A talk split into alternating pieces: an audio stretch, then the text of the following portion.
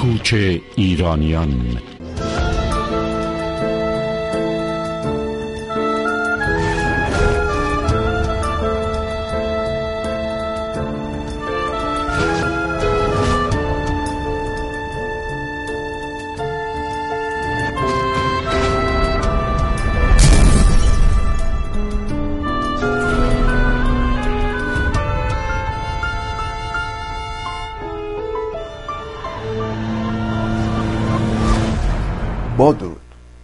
حکومت اسلامی یک بار دیگر یکی دیگر از فرهیختگان مبارز راه آزادی را پرپر کرد. و ما امروز با چشم باز می‌بینیم که حکام کشور ما همچنان خون میطلبند. ولی ما ملت ایران نتوانستیم ببینیم در کجای این نابسامانی بودیم که فرصت دادیم. این قش به نام نمایندگان خدا بر سرزمین آریای ما حاکم شوند. و چون طالبان بر تخت نشسته حاکم بر جان و مال ما شده و چنگیزوار خون به طلبند همچنان که می‌بینید چهل و چهار سال سیاه را بر ما تحمیل کرده و به کسی هم پاسخگو نیستند.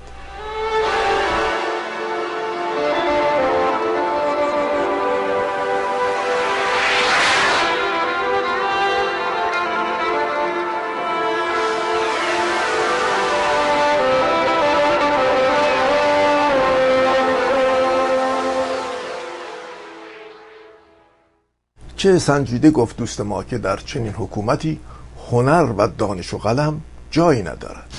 خب حالا آیی از چی؟ ما میمانیم طی این 44 سال با این حکومتی که چهره واقعیش رو ملت ایران در آغاز نمیشناخت و امروز حاکم و حاکمتر شده.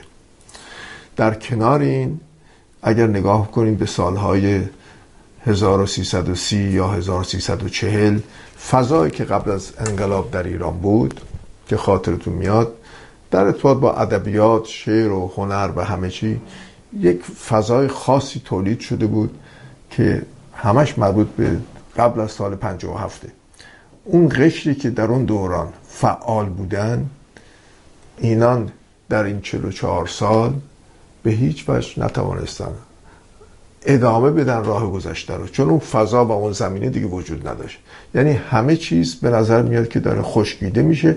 اون چیزی که در طی سالهای جورهای خودنمایی می‌کرد به عنوان هنر یا شما عشق میفرمایید یا هر چیز دیگه خب به کجا کشیده میشه؟ آیه بله در این تردید نیست. وقتی شما فضای فکری فرهنگی فعالیت های انسانی جامعه رو فقط در این خط میرانید فرهنگ نابوده.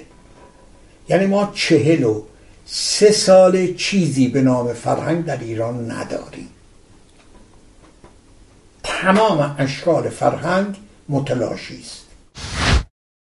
بکتاش آپتین در راه آزادی جان خود را فدا کرد. همچون سیدی سیجانی و هزاران آزادیخواه ایران که نامشان جاودانه میمانند من بکتاش آپتین عضو هیئت دبیران کار نویسندگان ایران هستم. احتمالا در حالی که شما این ویدیو رو نگاه می‌کنید من و دوستان نازنینم آقای رضا خندان مهابلی و کیوان باشن در زندان هستیم. شرح ستم و ظلمی که بر ما رفته البته بسیار مختصر براتون بگم که در سال 94 ماموران امنیتی به منزل من حمله کردند و پس از اون این فشارها افزایش پیدا کرد. سه پرونده برای من ساختن. همه اینها پرونده سازی های مزهکی بود که حاکمیت تصمیم گرفت این کار بکنه با ما. به عنوان مثال بر مزار شاملو ماموران امنیتی سر من ریختن من مورد ضرب و شتم قرار دادن. اما از من به عنوان ضرب و شتم ماموران امنیتی شکایت کردن. شرح مفصلی داره. کوتاه کنم که سه پرونده برای من ساختن. بازجویی های متعدد بازپرس های متعدد دادگاه های متعدد. و من سه بار سند گذاشتم و آمدم بیرون. حاصل اونها شش سال زندان شد که شما در حقیقت من و رضا خندان شش سال و کیوان باجان سه سال و نیم زندان. اما پرسش اصلی اینه که آیا این فشارها در عزم راسخ ما خلالی ایجاد کرد؟ نه. من و دوستانم و همکارانم در کار نویسندگان ایران به وظایف خودمون به درستی عمل کردیم. و ما سه نفر که هیچ اگر سی نفر دیگه از ماها رو اعضای فعال کانون رو به زندان ببرن قطعا جوانان پرشور و پیشکسوتان ما هرگز نمی‌ذارن کانون چراغش خاموش باشه و اونها به وظیفه خودشون عمل می‌کنن. به لحاظ شخصی هم من در این مدت پنج فیلم ساختم و کتاب شعرم هم آماده کردم که به چاپ خواهد رسید. پس این فشارها به هیچ وجه به هیچ وجه به هیچ وجه نتونست در عزم راسخ ما برای کاری که باید انجام می‌دادیم خللی وارد کنه. اما لازمی که من از تک تک شما عزیزان که محبت داشتیم به من و دوستانم و منو همراهی کردین و مورد محبت خودتون قرار دادید سپاسگزاری کنم ازتون. به امید روزهای روشن و به امید روزهای بهتر بکتاش آپتین جان خود را در راه آزادی فدا کرد. خب یک پرسشی که ممکنه برای خیلی به وجود بیاد خصوصا کسانی که خارج از ایران هستن و ایران رو به درستی نمی‌شناسن. و اون پرسش اینه که آقا تو چه میداری که به جمهوری اسلامی برمیره چی کار داری؟ من جمهوری اسلامی چی کار کرده؟ به اعتقاد من در چهل سال اخیر و با استقرار جمهوری اسلامی در کشور به خاطر سیاست های متحجرانه ارتجاعی فریبکارانه و سیاست های که به خرج داده در همه امور جامعه در هنر سیاست علم اقتصاد و در رأس اون در اخلاق دچار سقوط شده. افزون بر اون فاجعه ای که به وجود آمد و کار شنیعی که آرام آرام در جمهوری اسلامی اتفاق افتاد این که حاکمیت به خاطر کارهایی که انجام داد امید و از جامعه گرفت. دولت امید و از جامعه گرفت. یعنی چی؟ یعنی یک جوان ایرانی امروز هیچ امیدی به آینده نداره. اصلا خوشحال نیست. جوان غمگینه افزرد است. برای چی افزرد است؟ برای چی غمگینه؟ شما تصور کن اگر یک جوان ایرانی امروز بخواد بره سر کار یک دختر خانومی یک آقا پسری بره سر کار. و همین امروز استخدام بشه فرض محال دیگه. اگر اداره دولتی بهش ماهی سه میلیون حقوق بده که باز اینم می‌دونی که امسال یک میلیارد یک میلیون و 800 هزار تومن برای حداقل دستمزد تصویب کردن حالا فرض محاله. اگر این آقا پسر یا دختر خانوم در دوازده ماه هیچی نخورن میشه 36 میلیون تومن. اگر ده سال هیچی نخورن میشه 360 میلیون تومن. اگر سی سال هیچی نخورن و هیچ جا در خونه پدری زندگی کنن مثلا میشه تقریبا یک میلیارد 180 میلیون تومن. اگر فرض محال تورمم یک درصد بالا نره بعد از سی سال این جوان می‌تونه که دیگه پیرمرد شده می‌تونه یک خونه 65 متری در جنوب تهران بخره. یعنی الان شما یک خونه کوچکی بخوای بخری بالای یه میلیارد تومن. پس به این ترتیب اگر میگم که امید و از جوانای ما گرفتن بیراه نمیگم. ما با داشتن معادن بی نظیر نفت گاز ثروت های فراوانی که هدیه طبیعت بوده چونان فقیریم. حق مردم ما این نیست. جوانای ما حقشون این نیست. ما منتقد اینها هستیم. ما معترض به این مسائل هستیم. پس اگر دهان باز کنیم این چیزیه که الان به سرمون میاد. بگذارید یک بار دیگر پای صحبت اندیشمندی بنشینیم که در این دوران وانفسا یکی از فعالترین دانشمندان کنونی ماست که با نقد افرادگرایی دینی و ریشه یابی دلایل این نابسامانی تحمیلی با برشته در آوردن چندین کتاب همچنان به روشنگری و موقعیت کنونی ما می‌پردازد. یک بار دیگر به پاریس می رویم می نشینیم پای صحبت دکتر جلال ایجادی استاد دینشناسی دانشگاه و همچنین امور زیست محیطی تسلط بر جغرافیای کنونی که مسئله جهانی امروز ماست. با ما باشید.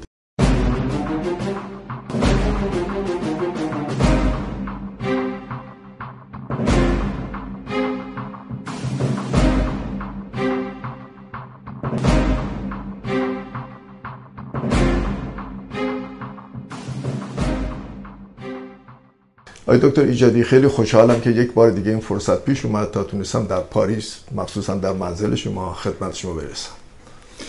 درود به شما جناب آقای لیمونادی گرامی و درود به همه ملت ایران. از اینکه یک بار دیگه در خدمت شما هستم بسیار خورسند هستم و به حال من سراپا گوش و در اختیار شما. خواهش ما پس از اینکه دو سال قبل با هم ضبط کردیم طرفداران بسیار پیدا کردید شما در داخل ایران. حالا خودتون هم که هر هفته برنامه دارید. ولی به هر حال همه جویای این بودن که بعض آینده ما چی میشه؟ با دین ما چون تخصص شماست اسلام شناسی و مخصوصا با گفتار و پنداری که ارائه دادید یک عده زیادی مشتاق شنیدن صحبت های شما هستن لطفا خیلی متشکر هستم به من هم به نوبه خودم تایید می‌کنم به خاطر اینکه مسئله برخورد به اسلام در جامعه ما دارای یک سنت علمی نبود. اسلام کسانی که مبلغش بودن و کسانی که تاریخ اسلام رو نوشتن پیوسته افرادی بودن که همه اسلامگرا بودن و برای تبلیغ اسلام رو می‌کردن.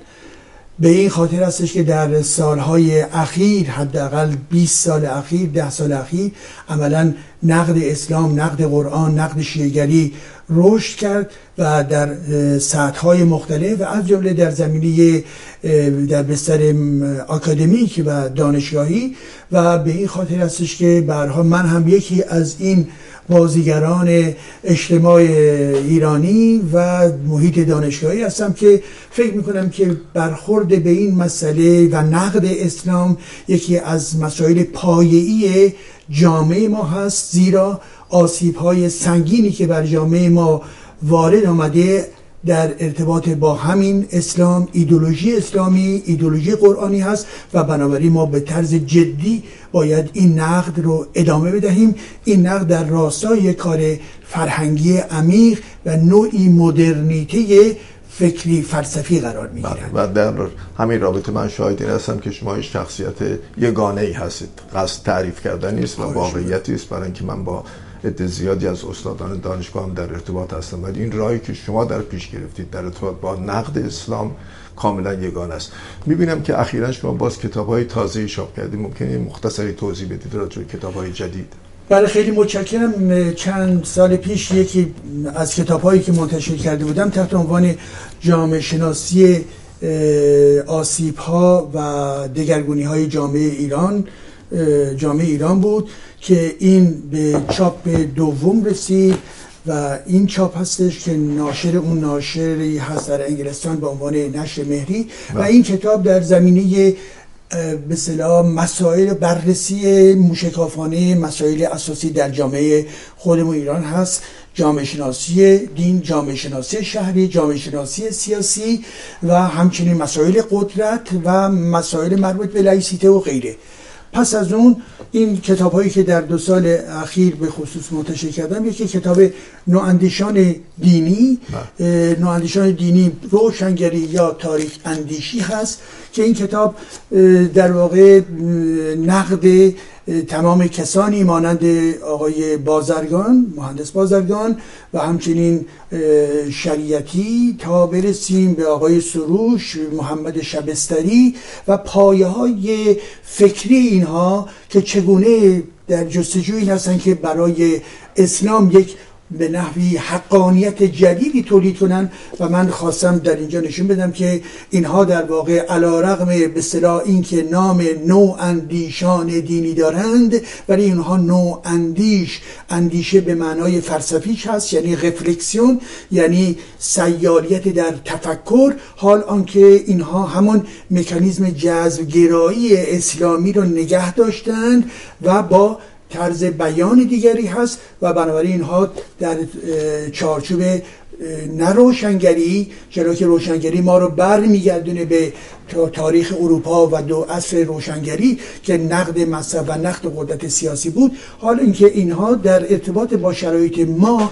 همانا نمایندگان کماکان تاریک اندیشی هستند بله. بعد یک کتاب دیگه منتشر کردم تحت عنوان بررسی تاریخی هرمونتیک و جامعه شناختی قرآن که 400 صفحه هستش و این کتاب من توضیح دادم که چگونه قرآن طی 400 سال نگارش پیدا کرد تغییر پیدا کرد تا اینکه در زمان دوران عباسی به هر حال قرآن تنظیم نهایی پیدا می‌کنه. حال هرچند که این تنظیم باز تغییراتی پیدا می‌کنه تا اوایل قرن 20 میلادی. و این از این زاویه مهم هستش که هم نگاهی هست که ما باید تقدس صدایی بکنیم. اینکه قرآن چیست؟ این قرآن به عنوان یک امر مقدس برای عام برای جامعه روشنفکری برای جامعه سیاسی ایران پیوسته بوده. حال آنکه این قرآن رو ما باید به عنوان یک پدیده که در یک آزمایشگاه مورد برخورد قرار میدیم به اون باید نگاه کنیم. من پژوهشگر هستم. بنابراین بر من تقدسی در این زمینه نمی‌تواند وجود داشته باشد و این کار به اتکای در ضمن کارهایی هستش که در محافل دانشگاهی از جمله دانشگاه در فرانسه و در این ارتباط هم کالج دو فرانسه هستش. آخرین کتابی که بیرون آمده تحت عنوان اندیشه ورزی ها در جامعه شناسی درباره جامعه شناسی فلسفه زیست بومگرایی اقتصاد فرهنگ دین و سیاست هست. که فکر می‌کنم 720 صفحه هستش و این هم در عرصه های گوناگون اندیشه ورزی ها باز ما رو به مفهوم فلسفی اندیشه و اندیشه در عرصه جامعه شناختی و همچنین در عرصه فلسفی است که در تمام زمین ها هم نظر خودم رو مطرح کردم هم نخ کردم نسبت به گرایش ها و پراتیک و تئوری هایی که در این زمینه وجود داشته.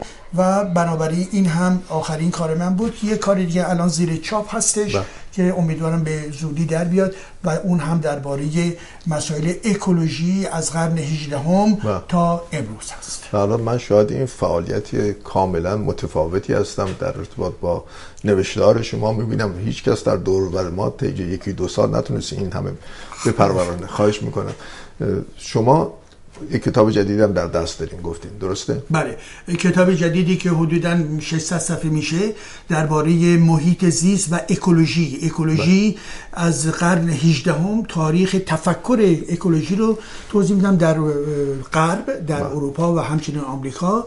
تا برسیم به آخرین تئوری های در این زمینه در جهان و چالش های بزرگی مانند گرمایش زمین در بله. جهان و بحران های حادی که در این زمینه وجود داره یه بخش دوم کتاب در ارتباط با ایران هستش محیط زیست ایران تخریب های زیست محیطی در ایران و تئوری ها و سیاست هایی که هم انتقاد میشن هم پیشنهاد میشن به عنوان راه حل برای اینکه چگونه ما بتوانیم از این به صلاح بحران های محیط زیستی که نتیجه نتیجه دو عامل هست. یک عامل که عامل اقلیم جهانی هستش مسئله گرمایش زمین ولی عامل اصلی در ارتباط با ایران همانا حکومت جمهوری اسلامی فرهنگ حاکم جمهوری اسلامی است که به عنوان یک عامل تخریب و ویرانگر در طی 43 سال اخیر عمل کرده و امروز جامعه ایران بخش مهمی از منابع طبیعی و زیست محیطی خود رو از دست داده و ما رو به یک مرحله بسیار بسیار خطرناک کشاندن ببینید اگر به رژیم گذشته رجوع کنیم آقای دکتر ایجادی هم در ارتباط با بعض آب و هوا و اقلیمی هم در ارتباط با مسائل اسلام. خواستم بگم اگر اون رژیم گذشته ادامه پیدا می‌کرد شاید امروز شما به این راه قدم بر نمی داشتین درسته؟ درست به یه معنایی البته به این خاطر که البته ما می‌دونیم که در زمان پهلوی نگاه به امر محیط زیست اون موقع حدود مثلا پنجاه سال پیش بود دیگه اینا بله.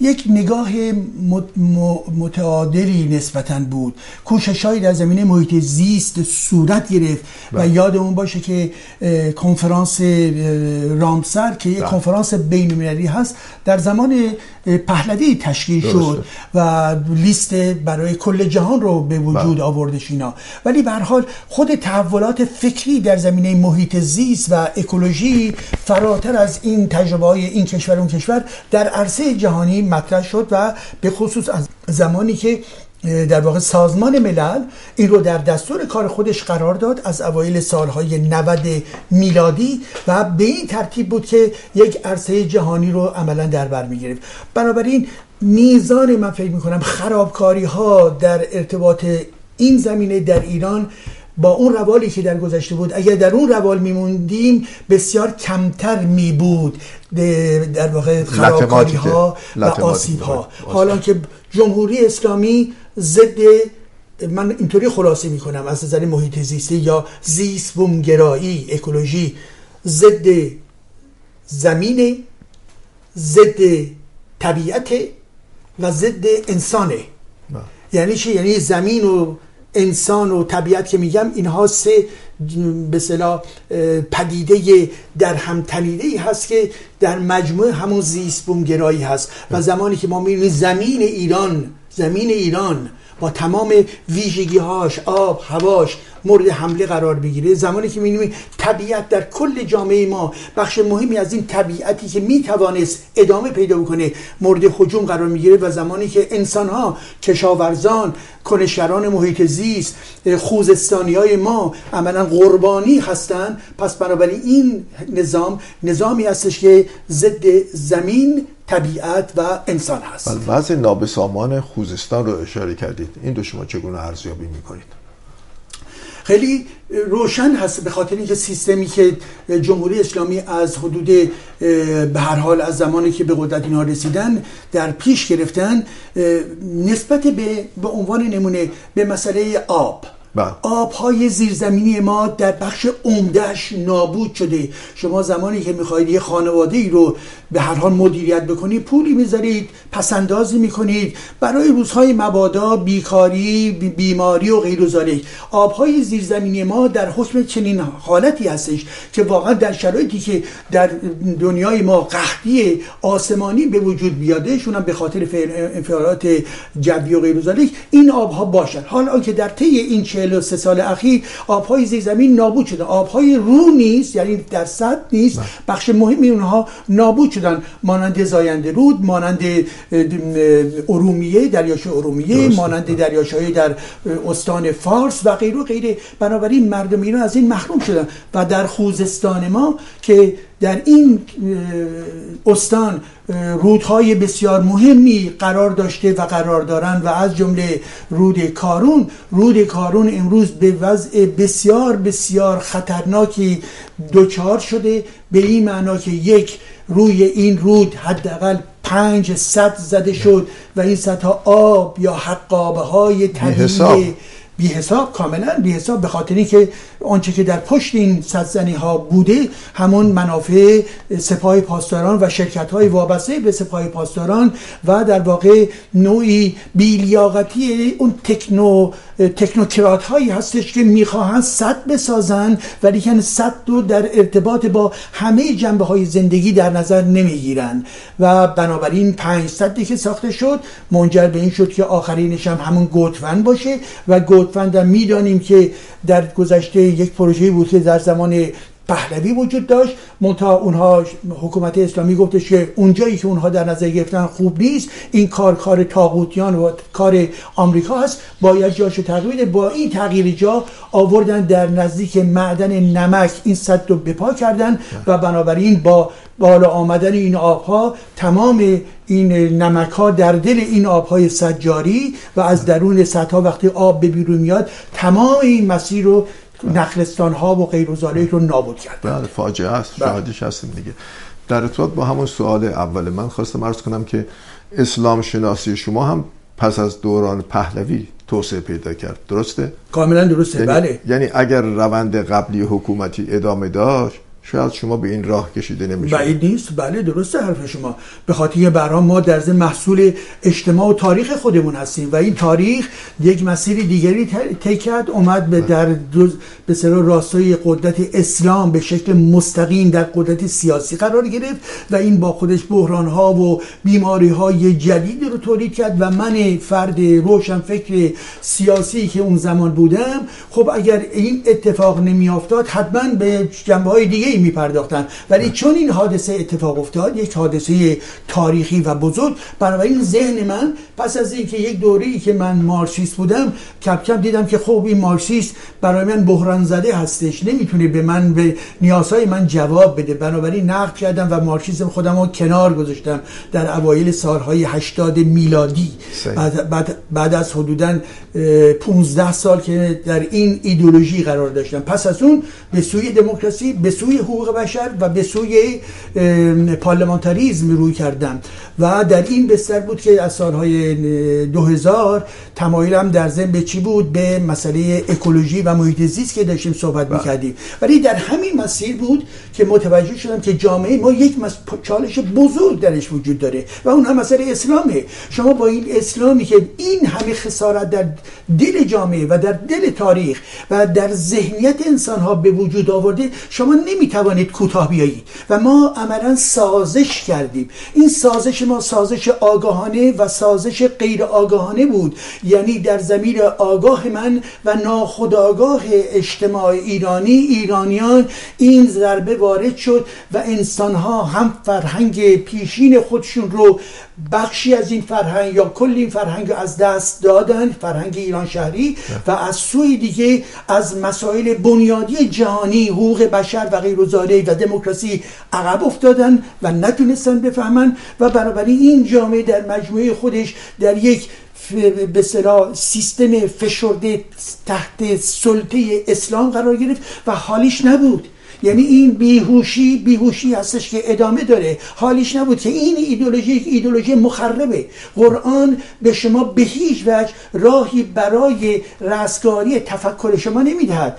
قرآن و شیعگری مکانیزم خرابکارانی هست که در ذهن شما تولید می‌کنه عقل رو از بین می‌بره منطق رو از بین می‌بره فرهنگ شما رو می‌خواد به فراموشی بسپاره و همه اونها منجر با این باید بشه که شمای نو باید بنده یک اللهی باشید که از سرزمین های حجاز برمیخیزد و یا خاور میانه. حال آنکه شما برای زندگی به چنین ایدولوژی به هیچ وجه احتیاجی ندارید. ببینید حالا برگردیم به آغاز انقلاب با نویدی که آقای خمینی می‌داد.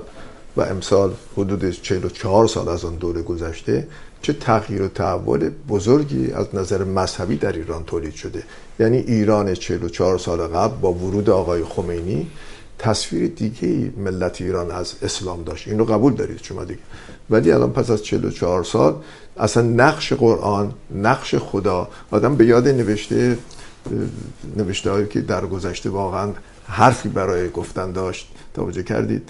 که خدا مرد گفته نیچه بله کاملا مخصوصا پس از رنسانس اروپا یه همچین وضعی در ایران را افتاده درسته؟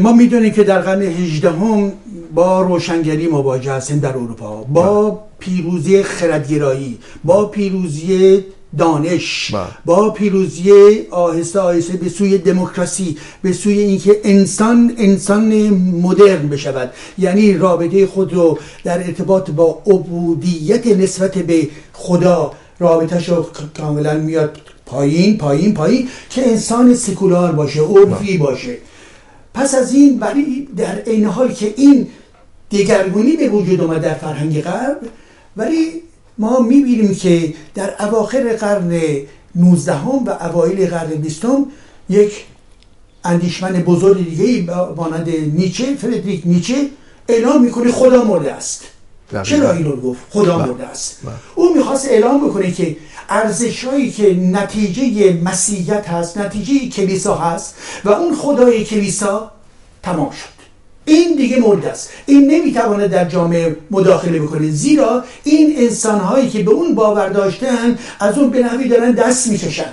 این به این معنا نبود که اینجا یک مفهوم مفهوم فلسفی هستش. یعنی ما در لحظه قرار داریم که این داره گردش صورت می‌گیره و نیچه می‌گوید آنچه که از مسیحیت و ارزش های مسیحیت هست باید به شکل روشن گسست بکنیم.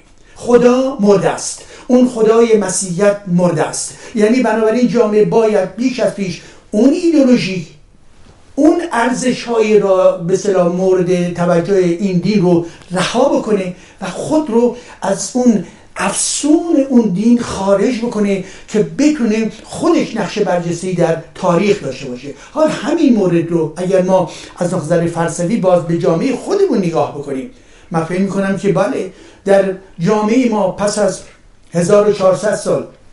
تجاوز اسلام تجاوز در واقع مجموعه فرهنگ اسلامی و عربی که در حال به وجود اومد یا سامی که به وجود آمد می‌رسیم به دوران صفویه. صفویه یک رنگ دیگه به خودش می‌گیره و اون هم به اصطلاح در ارتباط با کارزاری که شاهان البته این امر از پایان دوران مغول آغاز شده بود. شاهان این دوران با در واقع کسانی مانند مجلسی ها و غیر مسئله رو می‌خوان به رنگ بدن به جهت شیگری و با سرکوب و خشونت و تبلیغات به این سمت میکشونن. و از این دوران یک دوران اتحاد بین قدرت سیاسی و شیگری عملا نزدیک میشه دوران صفویه و کشیده میشه. میایید در درون دوران قاجار. دوران قاجار نقش این به اصطلاح آیت الله های بزرگ بسیار اساسی است در ارتباط با جنگ و صلح بله. و غیر اینها هستن که فتوا می‌دهند و اینا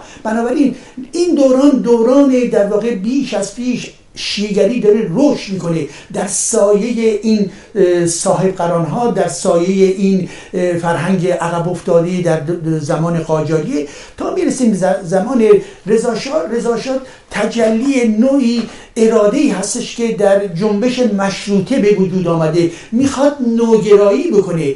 و این نوگرایی طبعا توأمه با دموکراسی نیست. ولی نهادسازی ها همون تجلی مادی اون قانونگرایی هستش که در زمان جنبش مشروطه اتفاق افتاده و صورت گرفته اینا. پس بنابراین در این دوران هستش که یه مقدار مسئله مذهب باز محدود میشه. تا می‌رسیم به دوران پهلوی دوم باز اینا فعالانه دارن کار می‌کنن نو اندیشان دارن کار می‌کنن شریعتی ها دارن کار می‌کنن آخوندهای ریز و دوش دارن کار می‌کنن. از زمان 15 خرداد اینها می‌تونیم رو به عنوان یک مرحله تعرض و تهاجم اسلامگرایی در ایران نگاه بکنیم.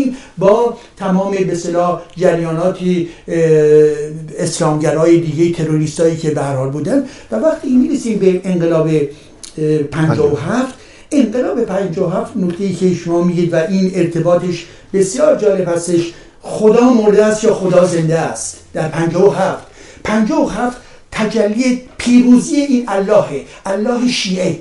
میگه من به قدرت رسیدم و بار اولی هستش که در این ایران زمین بنابراین قدرت خودم رو به شکل عمودی بر تمامیت این جامعه تحمیل خواهم کرد. خب ولی همین لحظه ای که در اوج هست شیگری اسلام و اسلام قرآنی در ضمن یک روایی آغاز میشه و این رو میشه گفت مرگ الله در ایران مرگ خدا در ایران. دورانی آغاز میشه که این اگر انقلاب اسلامی اوج هست ولی پس از این اوج دیگه چه فرو افتادن هست. و به این خاطر هستش که امروز در جامعه ما وقتی ما نگاه می‌کنیم می‌بینیم که به عنوان نون فلان نهادی که آمارهای جدیدی میده حدود یک سال و نیم پیش بود نهاد گمان می‌بینیم که پنج بیش از 50 درصد جامعه میگه که باید جامعه سکولار بشه. معنا معنا داره. یا 70 درصد افراد می‌گویند که در درون مدارس ما نباید اسلام یا دین مورد آموزش قرار بگیره. یا وقتی صحبت ازشون می‌خوان شما اعتقاد دینیتون چیست؟ رژیم پیوسته می‌گفت 99 درصد ایران اسلامی هستند مسلمان هستند. خب ولی و ما می‌بینیم که همین هم بسیار دروغ پردازانه بود. ولی که فقط 32 درصد از افرادی که مورد پرسش قرار گرفتن که می‌گویند من شیعه هستم. چه اتفاقی افتاده؟ چه تحولاتی در این ذهن اسلام زده صورت گرفته؟ و اینه که بیان همین افت و سقوط و سرآغاز مرگ خدا هست. بعد سوال من همینه. چه اتفاقی افتاده طی این 44 سال که ملت ایران دیدش نسبت به مذهب قدری تغییر پیدا کرده؟ عواملش چی بوده آقای دکتر؟ بله. ببینید من فکر می‌کنم که عوامل گوناگونی وجود داره. یکی این که به حال اسلام اسلام شیعه وارد هویت ایرانی شد چه ما بخوایم چه نخواهیم.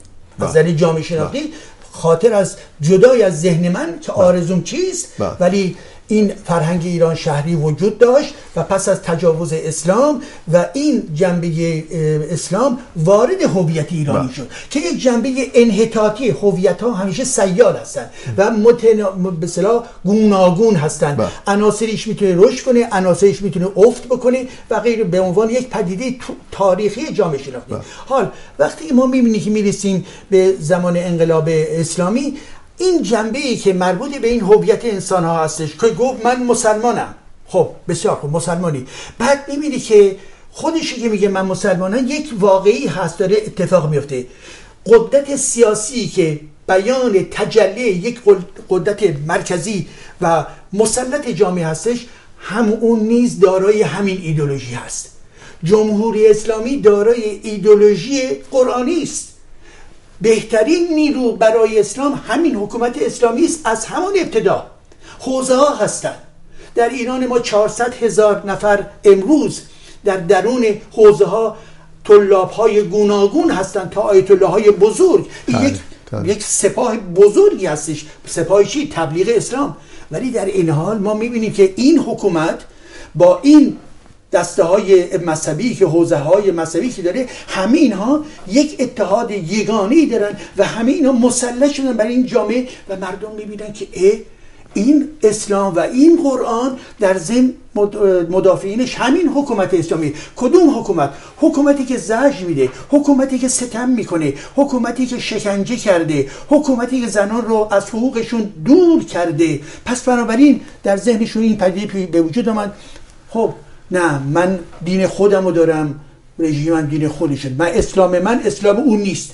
یه عده‌ای در گام اول چنین واکنش نشون دادن. ولی بعد متوجه شدن که نه این شاید تا یه حدودی خودفریبی باشه یک افسانه‌ای باشه. چه چیزی به شما اجازه میده که شمایی که به عنوان یک شهروند عادی هستی بگید که شما اسلام واقعی هستین و جمهوری اسلامی اسلام واقعی نیست؟ نه اسلام واقعی به نظر من جمهوری اسلامی هستش. متکی بر آیه های قرآنی و فقه شیعه داره عمل می‌کنه. خب حال به این ترتیب هستش که بخشی از جامعه آیسته آیسته به این فکر افتاد که نه چنین چیزی نمی‌تونه باشه.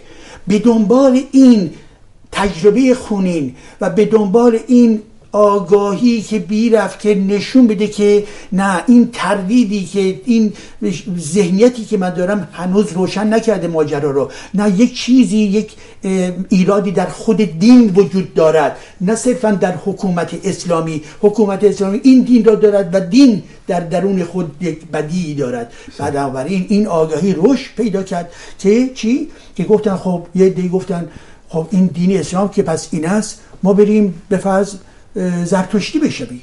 برخی دیگر گفتن ما میریم مسیحی می‌شویم. درسته. برخی دیگر احتمالا گفتن که ما میریم بودایی می‌شویم بودیست می‌شویم. و برخی دیگر کم کم فاصله گرفتن گفتن که ما خدا رو قبول داریم ولی دین اسلام رو قبول نداریم. نوعی اگنوستیک شدن. خدا خدا به خدا رو برای خودشون به عنوان یک نیروی برهان ماورای همه کهکشان ها در نظر بدونی که درک صحیح علمی وجود داشته باشه. ولی برای زندگی خودش احتیاج داشت به یه چیزی چنگ بزنن گفت پس خدایی هست و این خدا در اسلام نیست. و یه دی دیگه هم گفتن نه بابا نه این خدا نه این خدا نه این دین نه این دین. و بنابراین من احتیاجی به خداوند احتیاجی به الله احتیاجی به اسلام ندارم. و بنابراین روندی ما در جامعه خودمون می‌بینیم که این روند این گرایش آخری رو بیش از پیش رشد حدود هفت درصد افرادی که مورد پرسش قرار گرفتن اعلام می‌کنن که اگنوستیک هستن و به دینی احتیاج ندارن همانطور که شاهدی صحبت های آقای دکتر ایجادی بسیار آموزنده است. ولی به علت کمی وقت اجازه دهید که در برنامه بعدی به ادامه آن بپردازیم. در نگاه به کوچ ایرانیان با ما همراه باشید تا روزی با هم آن را به پایان برسانیم.